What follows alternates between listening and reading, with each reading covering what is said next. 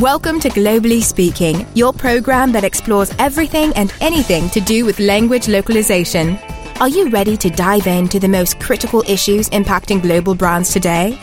Globally Speaking is designed to educate, inform, and challenge everyone who's engaged in global communications. Your hosts for Globally Speaking are Renato Beninatto and Michael Stevens. Learn more by visiting our website at www.globallyspeakingradio.com. And now, here are Renato and Michael.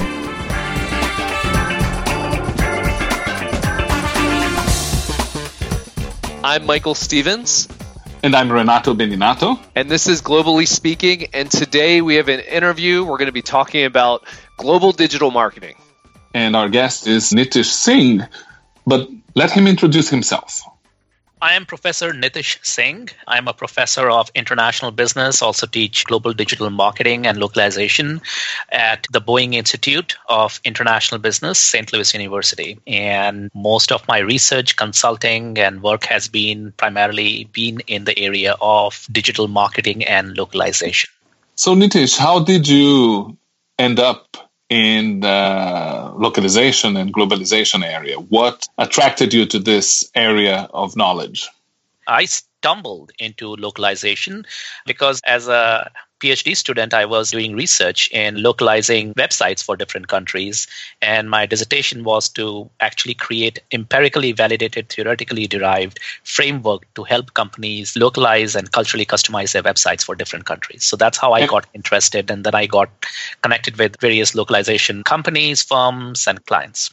So this thesis is fascinating. So you were selling sort of a was it a template that companies could use to cover 13 regions, 16 regions? What was it that was actually part of your research there? What came out of that? What came out of that was a framework based on certain cultural symbols, semiotics, parameters, which a company has to address when they are localizing their content for different countries. And that was a broad framework, so it could be used for technically for any country in the world.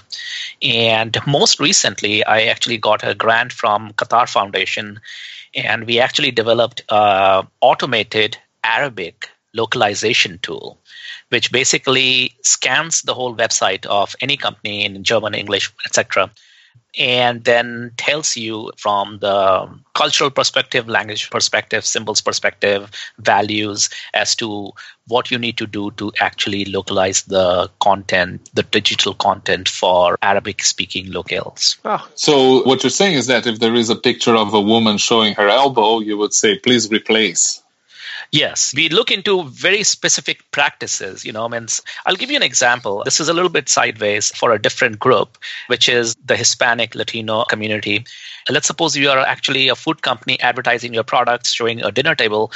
The way the family would sit in a specific like hispanic latino culture will be quite different than other cultures. So where the dad sits where the mom sits the grandmother etc so there is a lot of those nuances. When we talk about culture we talk about the tip of the iceberg which we see but that there is a whole lot underneath.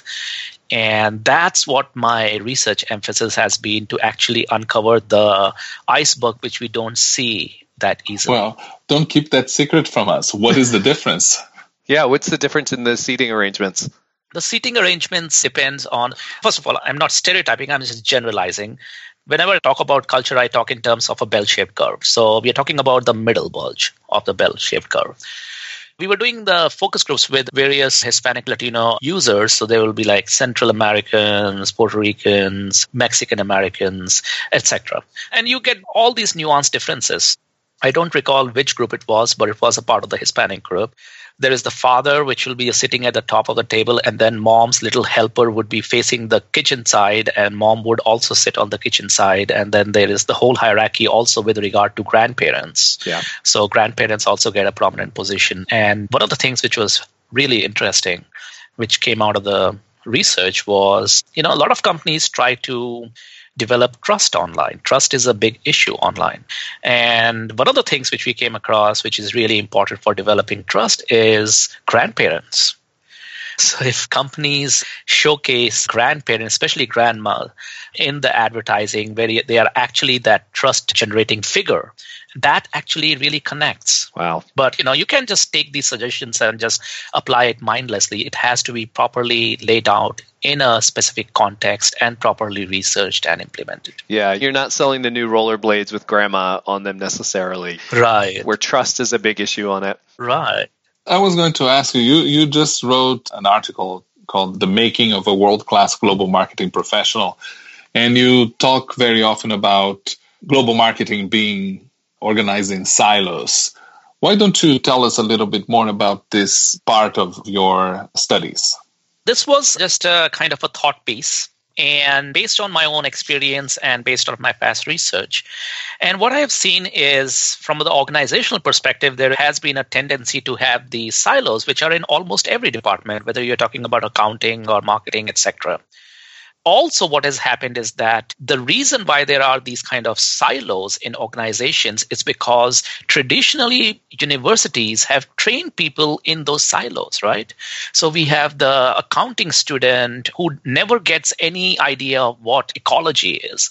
But when this accounting student gets into the job and with this 21st century globalization demands and the skills which are needed, this accounting professional will be reporting on uh, sustainability, environmental, social governance metrics to companies. But this person doesn't even know what ecology is, environment, etc. So the demands of globalization and the networked economy are such that they are demanding organizations to break the silos and demanding educational institutions to train an individual in an interdisciplinary fashion because the skills are just accounting skills are not to be siloed. Similarly, global marketing. Global marketing is such a unique and interdisciplinary skill. For an effective global marketer, it's not just that you take a few classes in global marketing you have to have some background in languages renato you probably will agree with that the linguistics aspects but then also an understanding of intercultural aspects of communication cross cultural aspects of communication, technology aspects of translation technology and localization technology. It's not something which just is part of a business school. There is a role here for the humanities, the arts and sciences to bring in their inputs and help create a professional which can actually balance between technology, culture, and the demands of globalization. That's a true global marketer. Nitish, is this something that you learn in school? Or is this something that you learn on the field as you develop? And, and let me tie in that question to this certification program that you have developed. In a world where the reality is changing all the time, is marketing the type of profession that requires certification?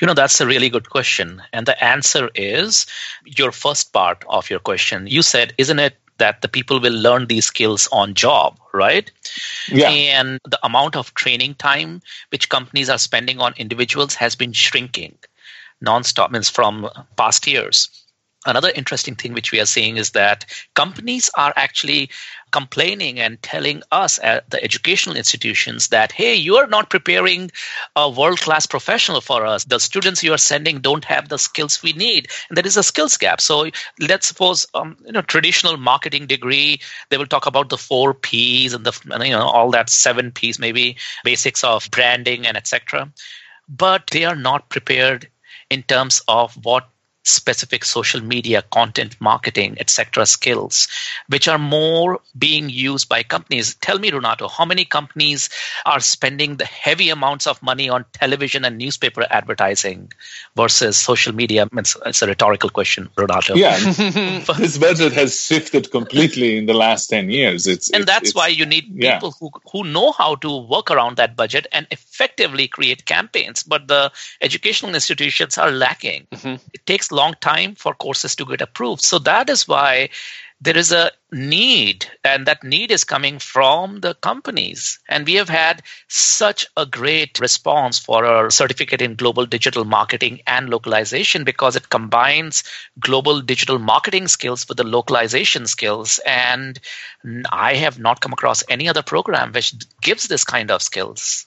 What are some ways that the certification keeps up with the rapid rate of change? It's doing exactly what you're doing is creating these excellent podcasts with industry professionals, with academics and other think tanks, and bringing in these cutting edge ideas together and constantly scaling your content and your course materials to reflect the changing reality of globalization. Is there a more project based curriculum that comes through in these certifications? Yes, I means there are many certifications out there, and there are different levels of skills. So there are aspects which can be done without specific projects, but then I feel having that experiential aspect is really crucial. And I'll tell you an example of that. At our university, for example, I teach international e-business, you know, global digital marketing. So what I do, I leverage online course materials to actually have students do the lectures and stuff online. The class time is primarily reserved for actually gaining experiences and doing hands-on projects and presentations, etc. Hmm. Well, that's very interesting that the university is adapting to the new learning environments because traditionally, by the time you leave university, all you've learned is obsolete. Yeah. And what I've seen, and I, I imagine your program is that way, is that every semester you have a, a different curriculum. It's just not the the same content that you're rehashing for years and years and years like it used to uh, be. You might be wrong in that. Wishful thinking?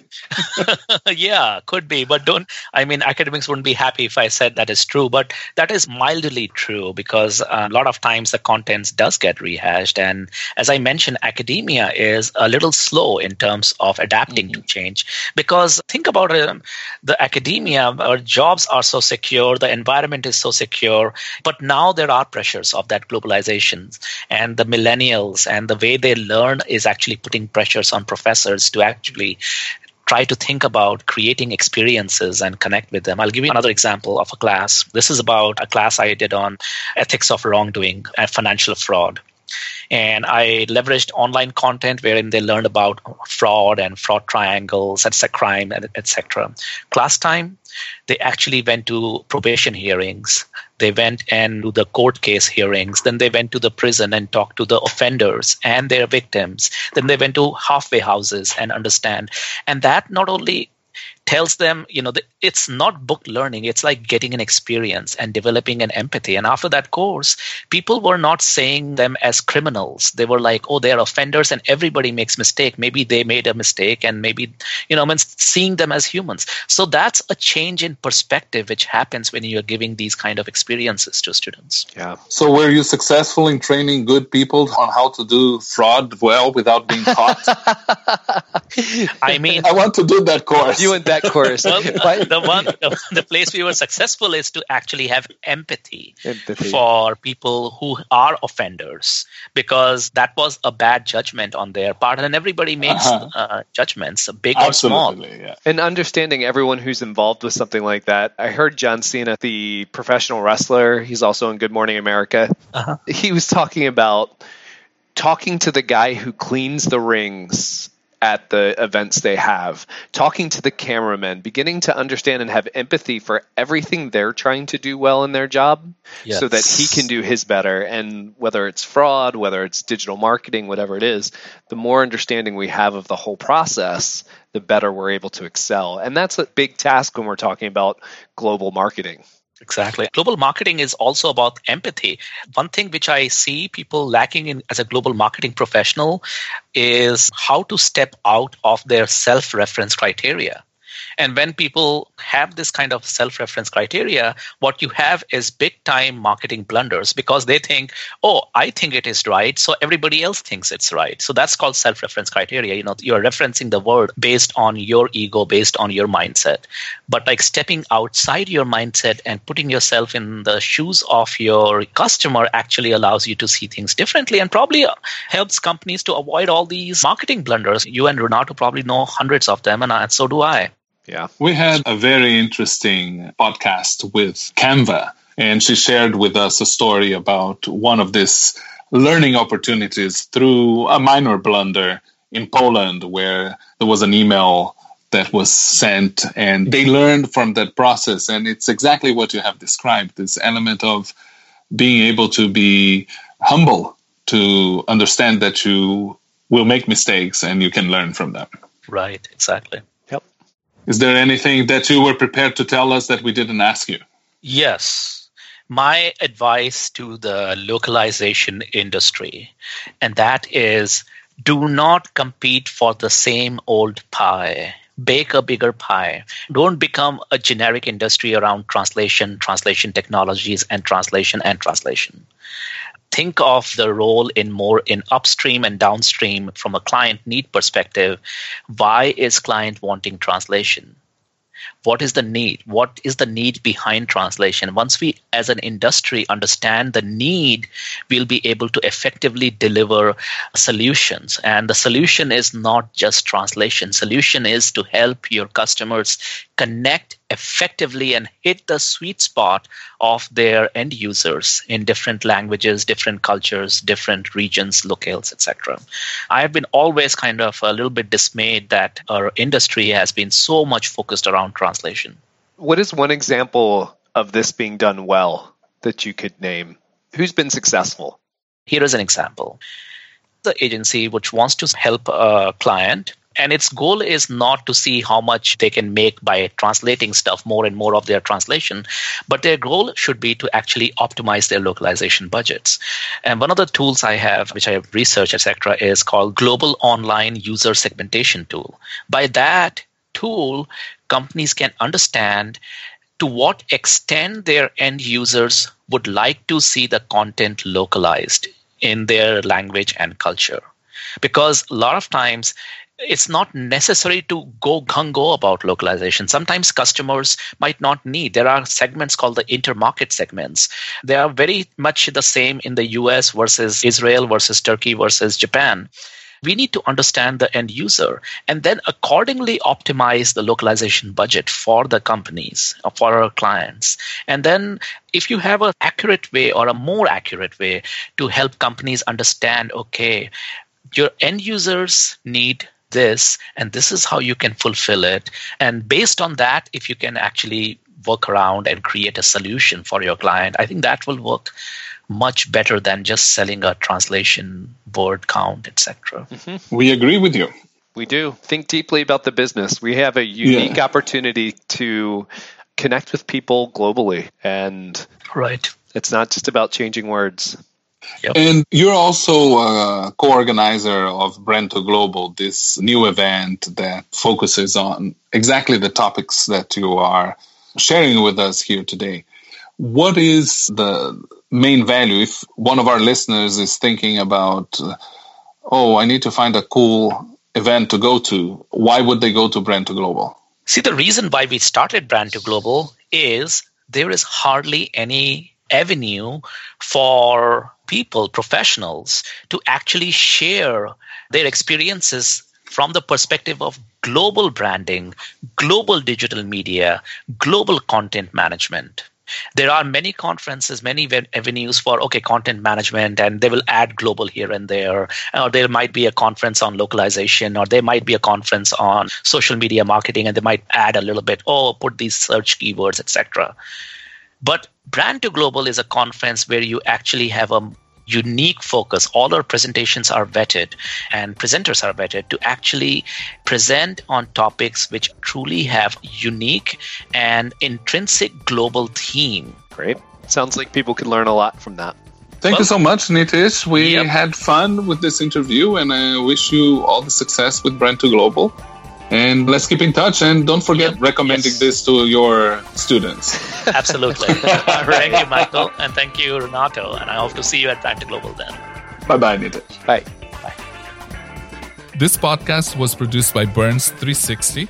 You can subscribe to Globally Speaking on iTunes or wherever you get your podcasts. See you next time.